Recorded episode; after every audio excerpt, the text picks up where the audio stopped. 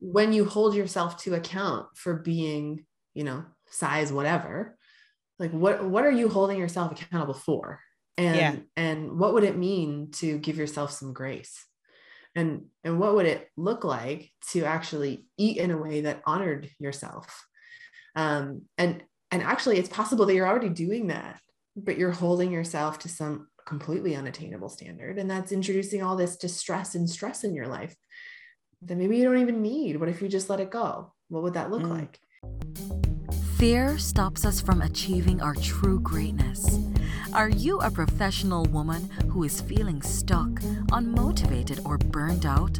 Are you worried about your wellness? Are you letting fear stop you from crushing your goals? If you answered yes to any or all of these, then this is the podcast for you. Dr. Charmaine Gregory, night shift emergency physician, burnout thriver, and wellness champion, along with everyday heroes just like you, will explore how to face fear in our lives and emerge victoriously.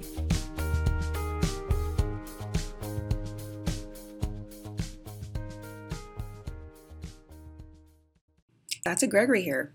Did you know that I'm on YouTube as well? You can find me at Charmaine Gregory MD. See you there. Here. Hello, hello, hello, Fearless Freedom Tribe. It's Dr. G, and we are here for another episode of Fearless Freedom with Dr. G. And today we have all the way from Toronto, Canada, Ashley White. So, Ashley, you got to tell us all about yourself and what you're up to. Awesome. Hi, Dr. Dr. Gregory, Dr. G. um, a physician and I work in Canada. Um, and like you, I'm an emergency room physician uh, by trade. And I spent a lot of time prior to that as a family doctor um, working with people who are dealing with metabolic disease. So people who are dealing with sort of the chronic strain and wear and tear of the kinds of things we do, right? We sit all day. Um, we spend a lot of time thinking and not a lot of time moving. And that, you know, accumulates into a lot of inflammation and, and stress on the body, right? And then, you know, the world is not a particularly easy place right now. Uh, and you put all that together and you have people coming into my office saying, you know, listen, I, am not, I'm not feeling great. Um, and I've got this extra weight. And what do I do with this extra weight? and then that sort of put me on a journey of trying to understand well what is it right that i do with extra weight? And and i'm a person also in a larger body. I'm a person who also grew up having my body and weight stigma be a really part of my a huge part of my experience of my life. Um, and so i said you know not only do we have some of the the health concerns that come with you know the disease of being sedentary um, we also have the stigma um, that people in larger bodies live with when they try to move about the world. And that stigma can be really debilitating. And I, I believe that the stigma of being in a larger body kind of drives the pathology. I think it, it drives some of the exclusion that we see in people, particularly people of color and particularly women of color who um, often are, are not you know, allowed to belong in certain spaces at certain sizes. Um, and I think that's really a huge part of um, the healing process, which is about understanding that the culture we live in, diet culture, has been hugely influential um, on the stories that you tell yourself about your body and the stories about where you belong, where you believe you belong. And so I thought, well, you know, let's zoom out here. Um, I'm really interested in building a system that helps people recognize that um, being in the culture that we're, we're in is part of why they think poorly about their bodies um, and then also equipping them with a, a, a mechanism, a, a, framework for thinking about eating experiences so that people can bring their eating experiences in line with their values and who they are as people. Um, and when you do that, you can just feel better about the food that you eat and how you eat it. Um, this is, it's not a, you know, I don't do nutrition work. I think that's actually quite secondary. I actually mm. do values work and change. Gotcha. Work. Okay. Yeah. No, as fantastic because it's, it's all like uh, mindset training and the re retraining your brain to think about it differently, right? Um, mm. So that's that's really really cool. That's cool. And then so you obviously, so it sounds like there were uh, some triggers there for you. So you said you mentioned that you have experienced this worldview, right? You've experienced mm. that point of view. Um, and you've also, I mean, eh, clearly you have accomplished quite a lot right? Because i mean you've you've gone to medical school you've done finished that you have a career in medicine. Um, that is not small potatoes right? Um, and oftentimes like you know your your your physical form sometimes can prevent you from doing certain things, right? Do you feel like there was any fear associated with you navigating the world, as you put it, in a mm-hmm. larger body? Oh, yeah. Um, I was not prepared for how appearance focused medical school is. I was really surprised to okay. find that all of my peers were the beautiful people. I, I, was quite shocked actually. What medical school did you go to, girl? I, I, do, I don't know, maybe you didn't have the same experience, but I was no. like, oh my God, these people are all very lean. Um, and you know, oh there's all gosh. sorts of there's all sorts of selection bias there sure, and performance sure. bias, medical school selection, I'm sure we could talk about forever. Um, but the the idea of you know, you're a big person and a big personality. And I had just spent a year working in in Kabul in in nonprofit work, and so I had just been I was like kind of edgy, you know. Ah, um, yes, I love it. So I sort of was like, oh, I'm really big for this space. I'm feeling it, you know. Oh wow! Uh, and then I went through a process of losing weight um, through a medically supervised program. Um, through the help of um, you know therapy and coaching and pharmacology, uh, you know a version of what I offer. Gotcha. Um, and the way that my peers experienced me in a much more straight size body, a smaller body, was um, quite revealing. I had changed, oh. I had changed weights many times throughout my life, but never right. in medicine, never as a doctor.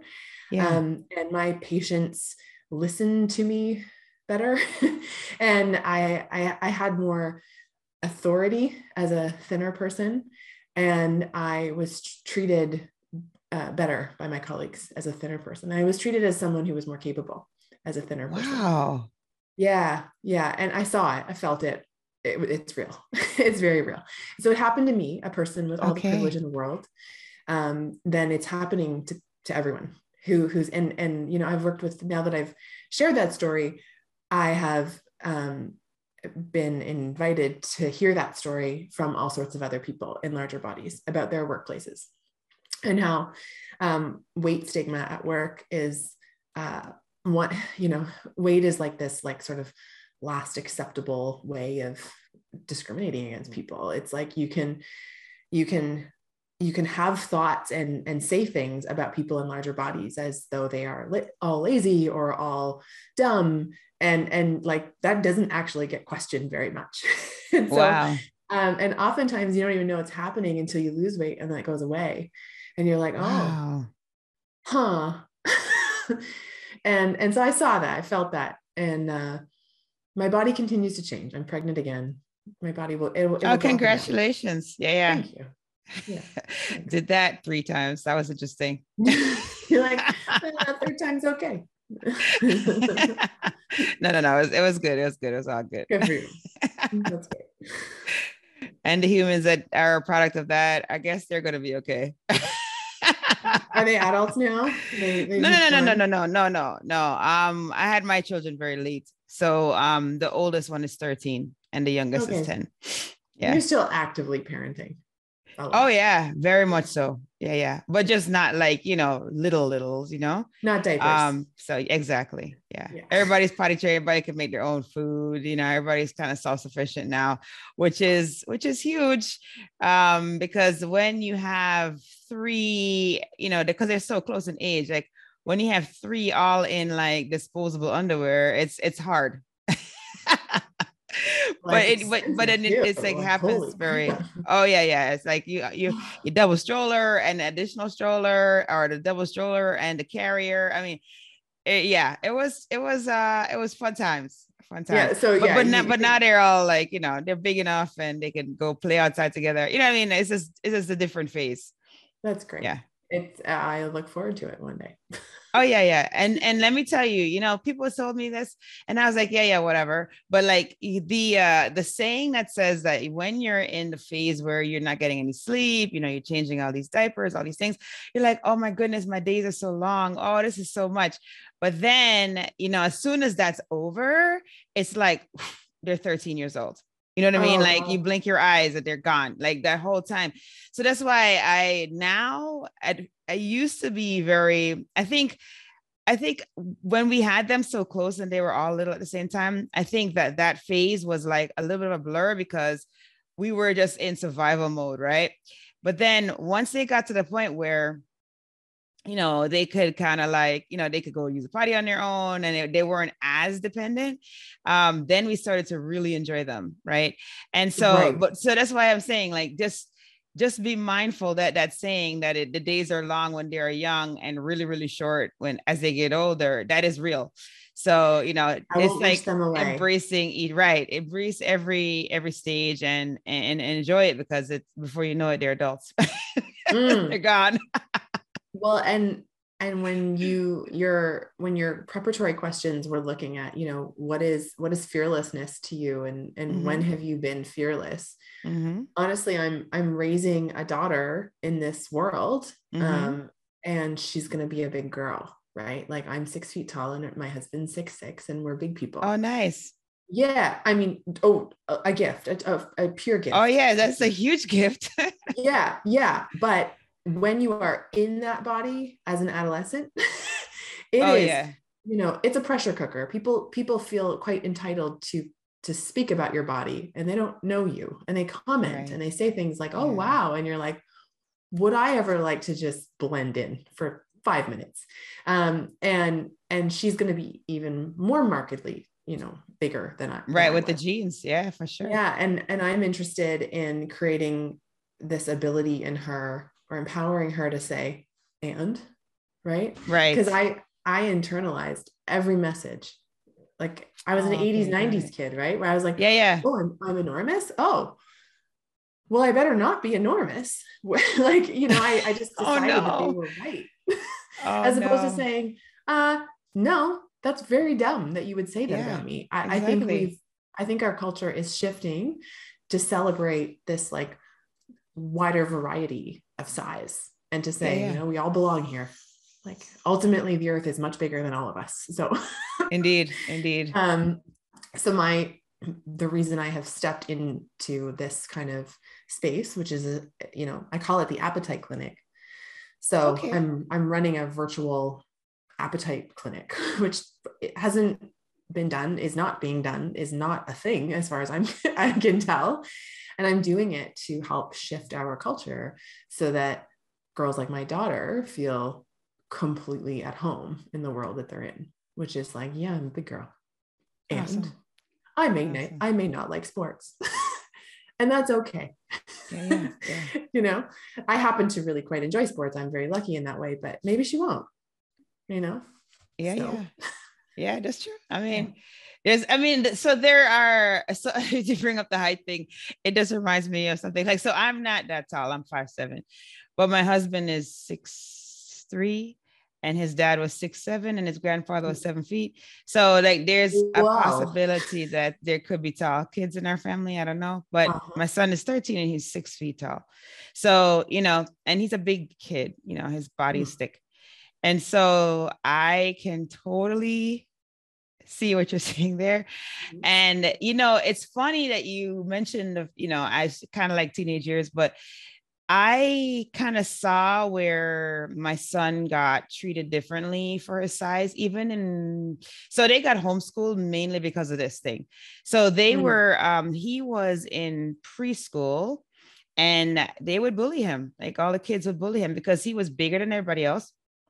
He looked like he was about seven or eight. Like he was tall. He's he was four. He was, he's four. and yeah.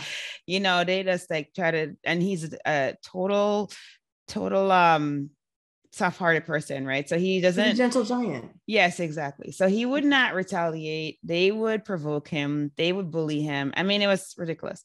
And so I think that and we were worried that that would affect him like in the long run and that it would get worse. So ultimately we ended up homeschooling him and then the girls loved being in the homeschool environment and so everybody got homeschooled for like nine years because they literally just went to school this year. You were a super parent Oh my no, my God. husband, my husband, my husband, my husband, my husband was okay. the was the miracle worker. I was the social studies and um social studies and and ELA and um, field trip person, but he did science and math and all the things. And so they did this for you know however many years, right? And then so we moved here, and then they went to school for the first time, mm. and you know i i don't know and now that you bring this up it's very i'm so i'm, I'm going to say thank you to you because hmm. we were trying to figure out why is he having i mean he's crushing the schoolwork like that's not an issue like he's killing that but he's having this confidence issue which we're like why is he having a confidence issue he has so many things going for him but then he self-sabotages and now i i think i know why i think he's still in that vein where he looks at himself and he looks at the other kids and i mean the other 13 year olds are you know the majority of them are like lean and you know athletic or whatever and he doesn't look like a typical athlete because he's a thicker kid and um mm-hmm. but mm-hmm. he's a mm-hmm. good athlete which is the crazy part and so you know um and i think he feels like maybe he's inferior and he has something to prove and every time he steps into a room he feels something to prove and he doesn't really know how to to express that and he ex- he doesn't express it in the most constructive way and so i think so. right right yeah he's still trying to figure things out so wow you're, you're thank you i think that that is right. probably the issue oh my goodness that's yeah, crazy. You know, we well, and you know this from from your training. We internalize messages about who we are really early. Yes. Right? And like even now, my daughter's only two and a half, but she looks four or five. And you know, four and five year old kids come up to her and like want to play with her. And right. she's kind of stares at them because she's kind of still a baby. Yeah. And she's like, yeah, yeah. And so when you add, I'm sure your son is in the same situation, when you add sort of above average intelligence, yes, above average size, and like, but not maturity to yes. match that. Yes you need to grow we need time to mature. Um, exactly. Um, then there's this like real disconnect about like who am i and where do i belong and why do these people think all these things about me? Like they don't even know me. Oh my gosh and, this is like such know, a eye-opener.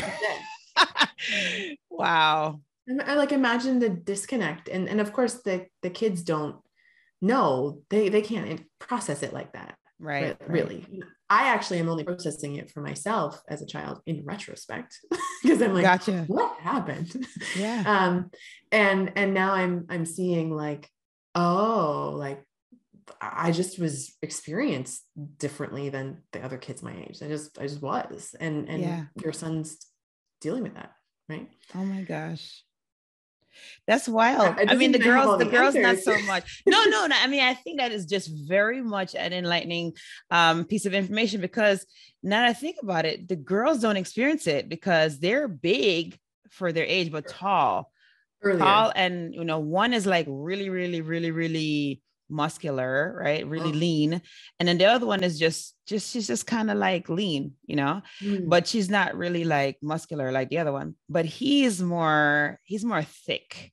Mm. You know, and That'll and change. he's always been like that. Probably, yeah. And so yeah. and so genetics are huge, right? Like the the whatever um whatever composition he's sort of looking at is going to be largely genetically determined, and he's going to go through puberty where yeah know, his muscle mass is going to be highly influenced by that process and then right. he may come out 16 looking like quite a different boy I um, think so. and then sorry to say people might think he's much older than he is again and yeah. then he'll be experienced as a much older boy which is like, problematic yeah. it's very problematic and you know he's, yeah. he's a he's a black teen and so that's mm-hmm. much more problematic than if he was oh, not yeah.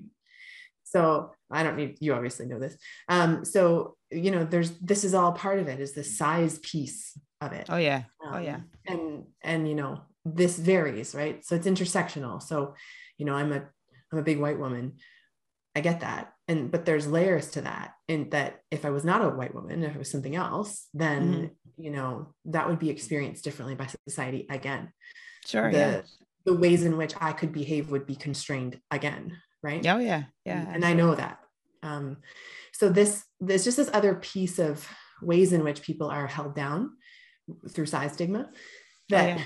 you know for some people it's it's really life altering um, for women in particular it seems to be pretty life altering like women are are obsessed with keeping their bodies a certain way because they're the size of their bodies is so connected to the value that they hold as people and i think that that's a hugely problematic piece of of the oh, world oh, yeah. you know because imagine if all these girls spent all that time doing literally Studying. anything else. Studying right? Like literally anything doing science doing like art doing something else. they, we would not have 77% oh, pay on the dollar. We wouldn't have we would have that's right. you know, for certain the negotiation skills would be much better. in the country. Yes yeah, because they wouldn't be spending all this freaking time on Instagram being like, my body doesn't look like that body. Yeah, uh, gosh, because so, like so we're terrible. different. Yeah. You know? Yeah, indeed. Yeah. Indeed. And if you're born in a different part of the world, you know, being tall and wide is actually beautiful. so it's, like, it's, it's, like, it's just really funny how that works. oh yeah. Well, I know I've traveled quite a bit and I've the ways that I have been perceived and experienced in some very remote places has been interesting. Oh yeah. Oh yeah. yeah. So I then you're kind of like, whoa. Yeah, yeah, yeah. Uh, and and you just you're like, I don't, I will never have the anthropology skills to unpack some of those experiences.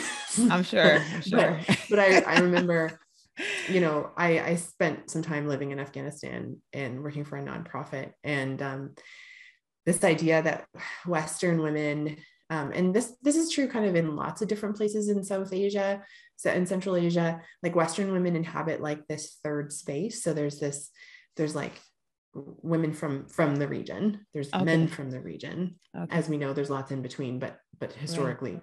um, and then western women because they inhabit so many ideals of of what men are permitted to execute in those kinds of patriarchal cultures like Western women are like not really women. They're because they're because we're a we're bigger. Um, and like you know, I am bigger than most women. Most of the men. Well, and most of the men from India. Yeah, yeah. um, and um, we're we're um, and we we communicate differently because our culture has enabled that right sure yeah. feminism has enabled that whereas right. lots of women are living in places where those kinds of attributes like you know the ability and the permission to speak have not been fostered and have right. not been allowed. So it's not like they're not capable they're very very capable. Oh yeah, uh, it's not allowed to do it. yeah the, the culture hasn't kept up or, or, or met them where they're at in my opinion. Anyway yeah so i've been experienced as like not a real woman before because of my size and because i'm western. So wow. it's fascinating. That's yeah. interesting and mm-hmm. in those situations, did you ever feel fearful? Like, were you ever afraid? You know, I don't know if it, I don't know if like specifically related to my size, but um, yeah, I would say like I, I think I was working in Afghanistan as a as a like a, a non-governmental actor and not mm. as a party to any conflict. And I was working not associated with any country. And so there was an understanding at that time that um, I was not really a participant in the conflict, and gotcha. that it, that offered safety okay. um, to, to, me, and I, I, felt mostly safe. Um, okay. The country has obviously changed, sadly. I know for yeah, not so good. Oh my mm gosh. Yeah, no, that that had to be quite the experience. Uh, being in Afghanistan, though, like that's mm you know, when we're thinking about fear, um, yes, I, I was never when I left to, I left my, I left a very lucrative and steady job with the government of Canada after grad school to go to uh, pursue this work. And um, basically, it was helping um, connect the national donors, so like the government of Canada and the government mm-hmm. of the US, to what actually needed to be accomplished on the ground. So, like a midwifery program, a nursing program, building a hospital, okay. like those. Okay. So, my job was to liaise between the donor nation and the organization that I worked with to make sure that, like, okay, the reporting is all being done and the the effort is being put in the right direction and you know all these principles of global public health um, and Okay. i um, you know i was so fortunate to work with these amazing people from afghanistan who taught me so much about you know diplomacy Sure. and, yeah. Yeah. Yeah. and and and how to how to operate in those kinds of settings and yes. um i before i left you know all i really had to hang my hat on was you know afghanistan's in in war like it's a it's, there was war there and Yeah. so all of my family begged me not to go and my uncle actually like called upon the memory of my deceased grandmother who was like erna would just be so afraid for you if you Oh left and i was like that's a really bizarre plea. Uh, Yeah, it but is. I'm gonna. I got a job, so I'm gonna. I gotta I'm go gonna now. go. So I, I, I went, and I, you know, it's like honestly one of the most professionally fulfilling kinds of work I've ever done. Um, but I was told to be very, very afraid. Like, be very afraid. And then you arrive, Yeah. you know, on a tarmac, and you're like, well, you know, this is not that shocking. Yeah, there are Right. certainly some buildings that are not standing, and um, some parts of it look half built, and some parts of it look half destroyed. It was hard to say Gotcha. sometimes, but yeah. it was like a, you know, at least in the urban areas, there was like a functioning urban setup, just like Yeah. almost anywhere you go in the world. What they tell you on the news is actually not Oh yes. Totally. narrative, right? Like you know yeah this. the narrative is just like uh really well it's Yeah. always going to be sensationalized too right i mean well i mean we know that there's tumult there now obviously but but yeah you know um what we get uh from the news feed is always going to be the most dramatic and you know they're not gonna like tell you that people still go to the store and buy their bread or buy their food That's exactly what I thought. so I was like, well, yeah. people are still eating bread. It's the same as in, you know, Kiev right now. People are buying bread in Kiev.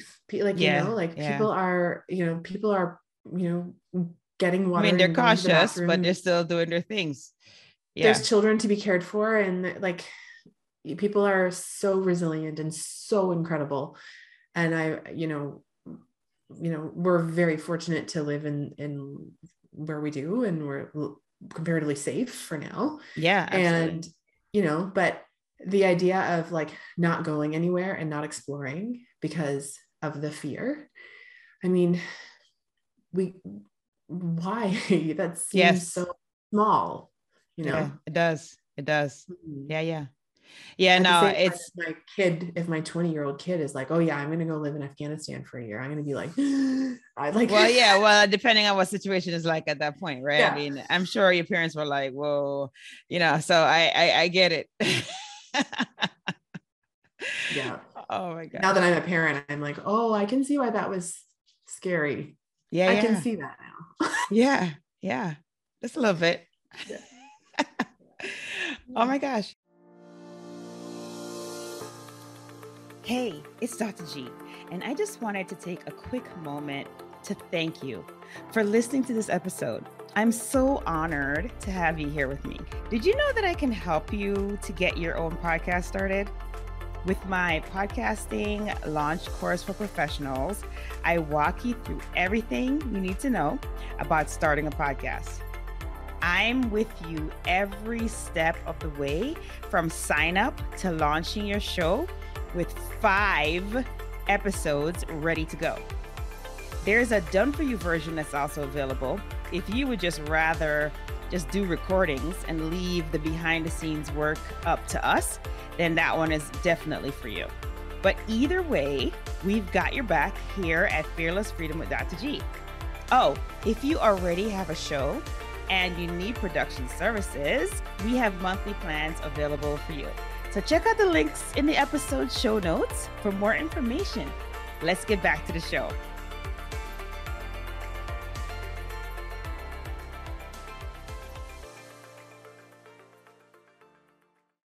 So you have to tell, you know, tell the audience about how they can participate in Yeah, your program. Yeah, so I offer uh, my program through a self study digital course, and you can get that at drashleywhite.com forward slash programs. Um, and I also offer an eight week coaching program that includes the course where I follow you intensively uh, and support you from a metabolic health perspective, as well as teach you a system of creating these eating experiences that are really values aligned. Um, and we're coming out with some other offers, including a community where people who, um, you know, may have a limited budget have access to the work that we do. Um, and so I would probably just say pop over to my website and sign up for the newsletter, and we'll we'll we'll let you know when that's ready.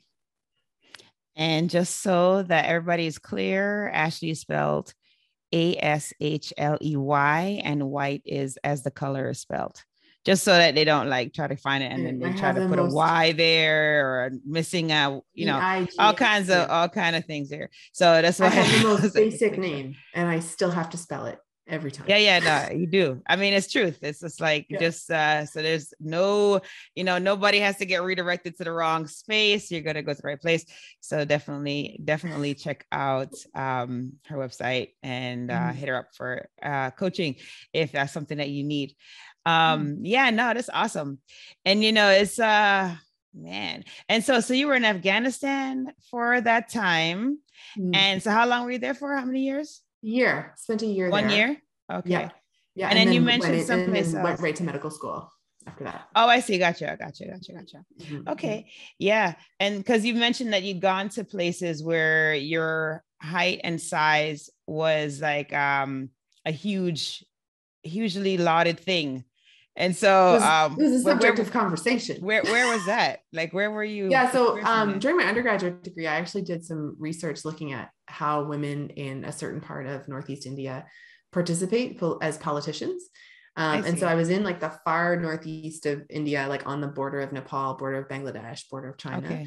really, really remote. Yeah. Um, and there are folks who have adapted to largely mountain living. Yeah. And so they they just tend to be smaller, which yeah. makes sense, right? Yeah. Um, and then I've, you know, I spent a lot of time kind of all over. I've been to Southeast Asia and, and Central Asia and um, the stands, Tajikistan and that kind of thing. Um, gotcha. and then, you know, I go, you know, spend some time in in Holland and they're like, they just like, Oh, you're just a regular person. they're just like, oh hello. In and Holland, you're like, oh, just like a regular person. Like, yeah. yeah. You look like my cousin. Like I'm from there. And I'm like, I have no I, I have no idea what you're saying That's um, funny. Yeah, but then in you know, I'm pretty average size in in in parts of Europe where like women are are just much bigger. Taller. Right? Yeah. Mm-hmm. Yeah. Mm-hmm. Mm-hmm. Yeah, it's, just, it's it's really funny, and it's I like how you mentioned you know they're mountain folk, so of course their bodies are gonna adapt to that, right? Like yeah. that that's what happens, right? Your your your skin, your your body habitus, everything adapts to for you to survive in your area where you are, and we so it's just so animals. funny.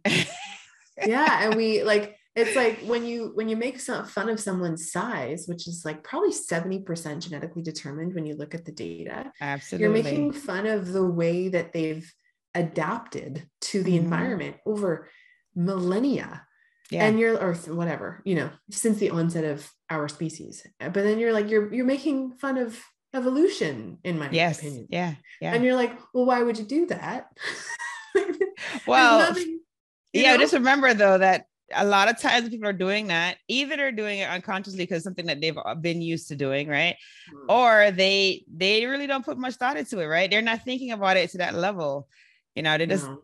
don't have the ability to do that so. no so that's the invitation is that we actually just get super curious about this kind of thing right yeah we like should when, when you hold yourself to account for being you know size whatever like what what are you holding yourself accountable for? And yeah. and what would it mean to give yourself some grace? And and what would it look like to actually eat in a way that honored yourself? Um and and actually it's possible that you're already doing that but you're holding yourself to some completely unattainable standard and that's introducing all this distress and stress in your life that maybe you don't even need. What if you just let it go? What would that look mm. like? Mm. and a lot of people need a lot of support to answer those questions. I believe that. I believe that. That's a tough set of questions. Yeah, yeah. Mm-hmm. Yeah, no, those And- introspective questions are always uh um sharp cutting. mm-hmm. There, but like, ooh, what if, what if we could do that? Um, right. here's the thing about fear, right? Is is like, I love that this is the subject of the work that you're doing because it's all perspective. Like, Yes. You know, you probably remember your first solo code as a staff. Oh right? yeah. Oh yeah. And you were like, well, Yeah, yeah, yeah. ah, I'm gonna have all the answers here. Okay. Yeah, yeah. People looking at me like, oh, what are you doing Yeah. there? and then five years later, you're like, huh, this is boring. yeah. Moving on. Very uh protocol driven. Yeah. Oh my gosh. Yes, indeed. Mhm. Yeah, no, it's it is funny how life works out like that. Are you still practicing? Oh, yeah. Um, I work Yeah. full time. hmm Oh, so, so do, do you get, are you afraid anymore? Um, I will tell you the things that scare me. Um, I am very afraid when I have a very sick child and we have a, a, a sick pediatric case or we have a pediatric code. Those things make me very afraid and nervous. But I think that's true for everybody. Even I seasoned that'll ever stop pediatric specialists, right? I think nobody's going to get used to that. Like that is always very fear, you know, inducing and makes everybody nervous with good reason, right? Last, I Uh, was working last week and, and the charge nurse came over and she was like, oh, hey, heads up. We've got a code pink coming out of L&D. Oh no. We think in the next, whatever, 20 minutes. And I'm just like, Of course, because then you're like, all right, okay, Well, grab the Broselow, tape, grab the this, grab the that, like make sure you have all things ready, like, oh, I don't know, you know, like all these things. Yeah. You're like, oh Oh. my God, like, oh, that's the worst case scenario. It then like, oh, who's coming with me? right, exactly. and, your and support. like, everyone's kind of like, I really don't want to go. Um, and then, but yeah, like I would say that should be relatively scary hmm to most of us. Um, but at the same time, you know, you're sitting in that fear. You're like, oh, I'm definitely, this is a high intensity situation. Oh yeah, Um, and I, you know, I'm not in it often, right? right. I, I don't imagine that. Well, that no, So- no, none of us really are in it often, which No, you know is is it's it's scared. thankful, but at the same time, it doesn't make you it doesn't make you um comfortable when it happens, right? You're still like you still like have to go through in your mind, like, okay, make sure that I'm dotting my T's I mean dotting my I's and crossing my T's, and you know, everything is in order for this child. Um, so yeah, it still makes you do that. Like Mhm. and then get a second person to check what you're doing you know so it's it's it, it becomes very much a team effort like Yeah. more so than any other scenario in the department um that one for certain that and also you know if we have a delivery that's you know complicated or whatever have you which does happen um Mm. so that you know so those are the scenarios where you know there's a life and and a whole entire future of a person involved. That's it, because you feel that, right? You feel the weight. Oh yeah. You feel like I- need to carry you through this tough spot here. Oh yeah. And it's possible that because you're in this spot, it may not work out, right? Yeah. And then the idea of like talking to their parents about what happened, Yeah. and then the idea of then going home to your own kids Yes. and being like, "Oh, it is such a precious time." oh Like, yes. I mean, it, it's that is so true. That is so much the truth. Yeah, Mhm. it's um so when you And ask me what am I afraid parent. of, that's it. yeah.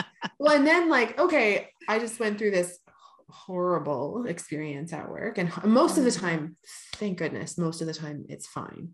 Um, and then, and then, but then you have to like contemplate outcomes that Sure. are not ideal, and Right. then you want to go home and you want to be a normal parent, Yes. and you don't want to be a helicopter parent. right. Or have you heard of the concept of the snowplow parent? Have you heard of this? No, what is this one? Yeah, so this is the new version of the helicopter parent, which is where you um you snowplow ahead of your kid and so that you remove all of their problems and like all you plow the snow out of the way so that they don't even know there was a problem. That's not good. You're not even hovering over them watching them solve the problem. Right. You're just creating a world where there are no problems. That's um, not good. Oh, that's horrible. Oh my God. right. But like you can see the instinct.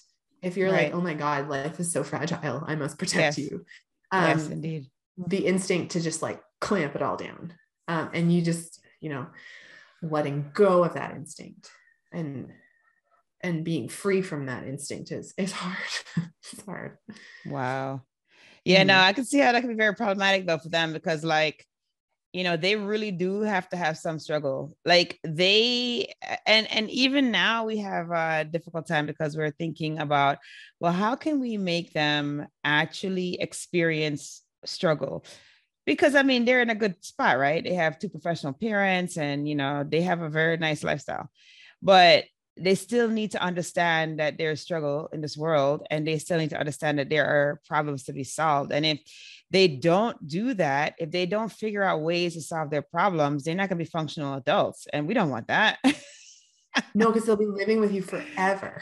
right which we don't want i mean we love them and No. everything but no we like Um, I mean, with the emptiness at some cost of point. housing these days, maybe, maybe well maybe some maybe like i don't know but it's temporary usually uh but not uh like you know because they have got to like they're so dependent not so much because of a necessity right yeah. so Well, yeah the, no the joy of being like, hey, I solved that.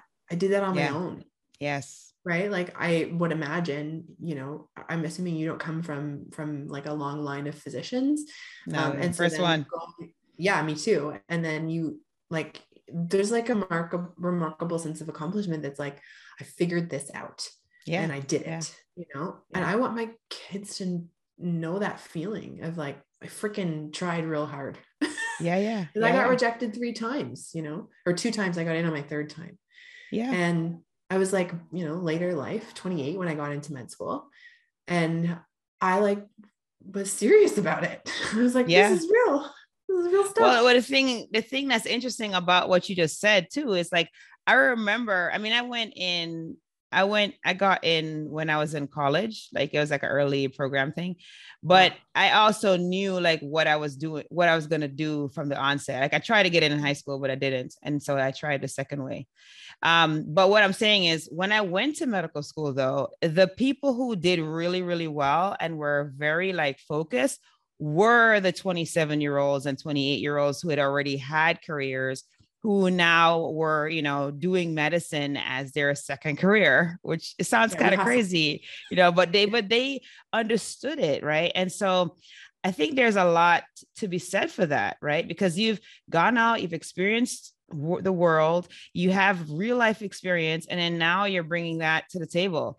And i don't know why i don't know why it would even be a thing that you would not have gotten in the first first go around oh, it's super, it's very competitive in Canada. Um, and you know, I think it all worked out, honestly. oh yeah obviously Yeah. you know like i'm but yeah no and it well it, what i think it did was it, it made me realize that like I, I was a very good candidate the first time I was very good candidate the second and third time Yes. um but it made me realize that the first and second time is kind of a lottery really oh It's- okay honestly it it's kind of like you know I, I wouldn't take it super personally that I didn't get in. I, I actually Okay, think it has more to do with the fact that um, like the profession itself is is highly gate gatekeep gate kept, which is Gotcha. good probably. yeah, um, yeah. And um, and that's what I say to people who do get rejected. Like I'm I'm a I love sharing the story that I did not get in two times. Um, because I think it's important. Um, and then also like you not getting in may have nothing to do with you. Like, sure, assume it does and work really hard to fill things out if it's Absolutely. what you want.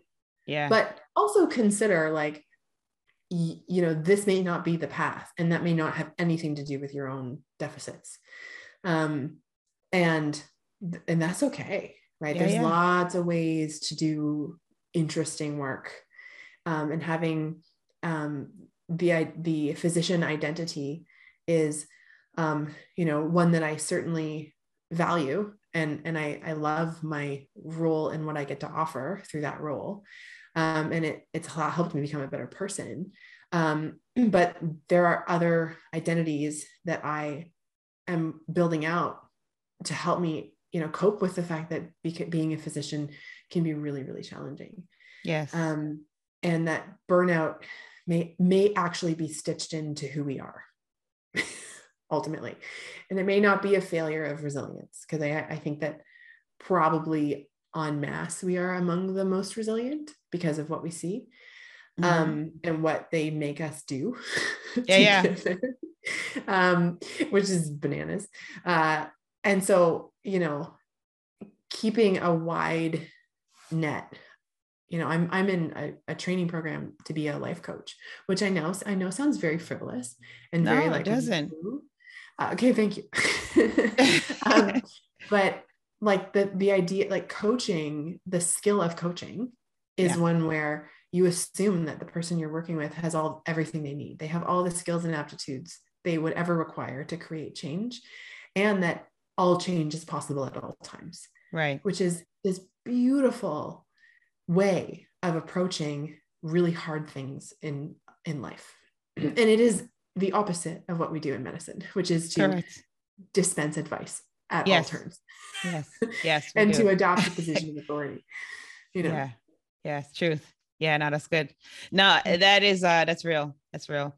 And and life coaching yes that's a really good thing. It's what much needed. I think more and more physicians are actually starting to do that become life coaches which is great because it because it will uh, it impacts not only like you know if you're doing it for your clients outside of medicine but it's also impacts your patients right? I mean if you're able to implement some of the techniques that you're learning from the life coaching um, curriculum you're going to be able to have a better experience for your patients. So yeah it's good. It's a good thing all around.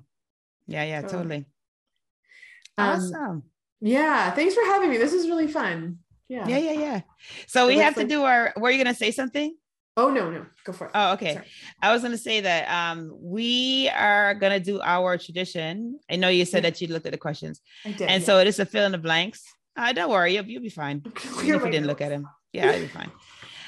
All right. So the okay, first one is uh, the first one is um if I am fearless, I will honor my appetite. Okay. All right. And that um, I think that could be taken multiple ways, huh? I got oh, you. Yes. All right. mm-hmm. Okay. Okay. Mm-hmm. And the next one is to me, fearless freedom means. Um, I get to share everything. Nice. Nice. Mm-hmm. And then the last one is my battle cry is devour life. Ooh, devour life. That's with food. That's with uh Wow. Oh. So that's this. Oh, I love that. That's great. Mm-hmm. That my my logo is a lioness. Oh, is it really? Yeah. Oh, nice. Yeah. I love I'm, that. This idea of like, of of course I'm hungry. Of course yeah, yeah. I'm gonna go get that. Yeah. Of course yeah. I'm gonna go eat that. Yeah. You know, this like just like honoring that a that reward drive, that motivation drive. It's everything. It's why we're here as a species. Um, and then also saying no i will not apologize for taking my share i will not do that oh amen and, yeah so it's about it's about the food but it's like yeah yeah but it's like life too right it's like oh yeah no i'm not gonna mm-hmm. say sorry for that nah no. i'm not yeah you see you seem like a person or like you know what i mean when i say that people have have asked for apologies at times when they they're not necessary you know? Well you know i think and, and i wonder like how much of it is like gender related or gender training? The reason why oh. i said it is because you know it's always like oh i'm so sorry i shouldn't said something or i'm sorry I, and and then you know another situation is like no there's no apology just just do it and there's no apology just barge Take in and there's no apology right whereas you, you even like touch somebody, like you're walking by and you barely touch them. Oh, I'm so so sorry I touched you. Like, what? Yeah. No, I'm not sorry. I belong here. you sound so Canadian. That's how we are. It's ridiculous. Yeah, I okay. belong. I'm gonna take this space up. I'm. I'm. This is. I'm gonna take this space. It's my space. I'm doing that, and I'm not gonna shrink. Um. That's that's the whole point. I think. No, it's super important.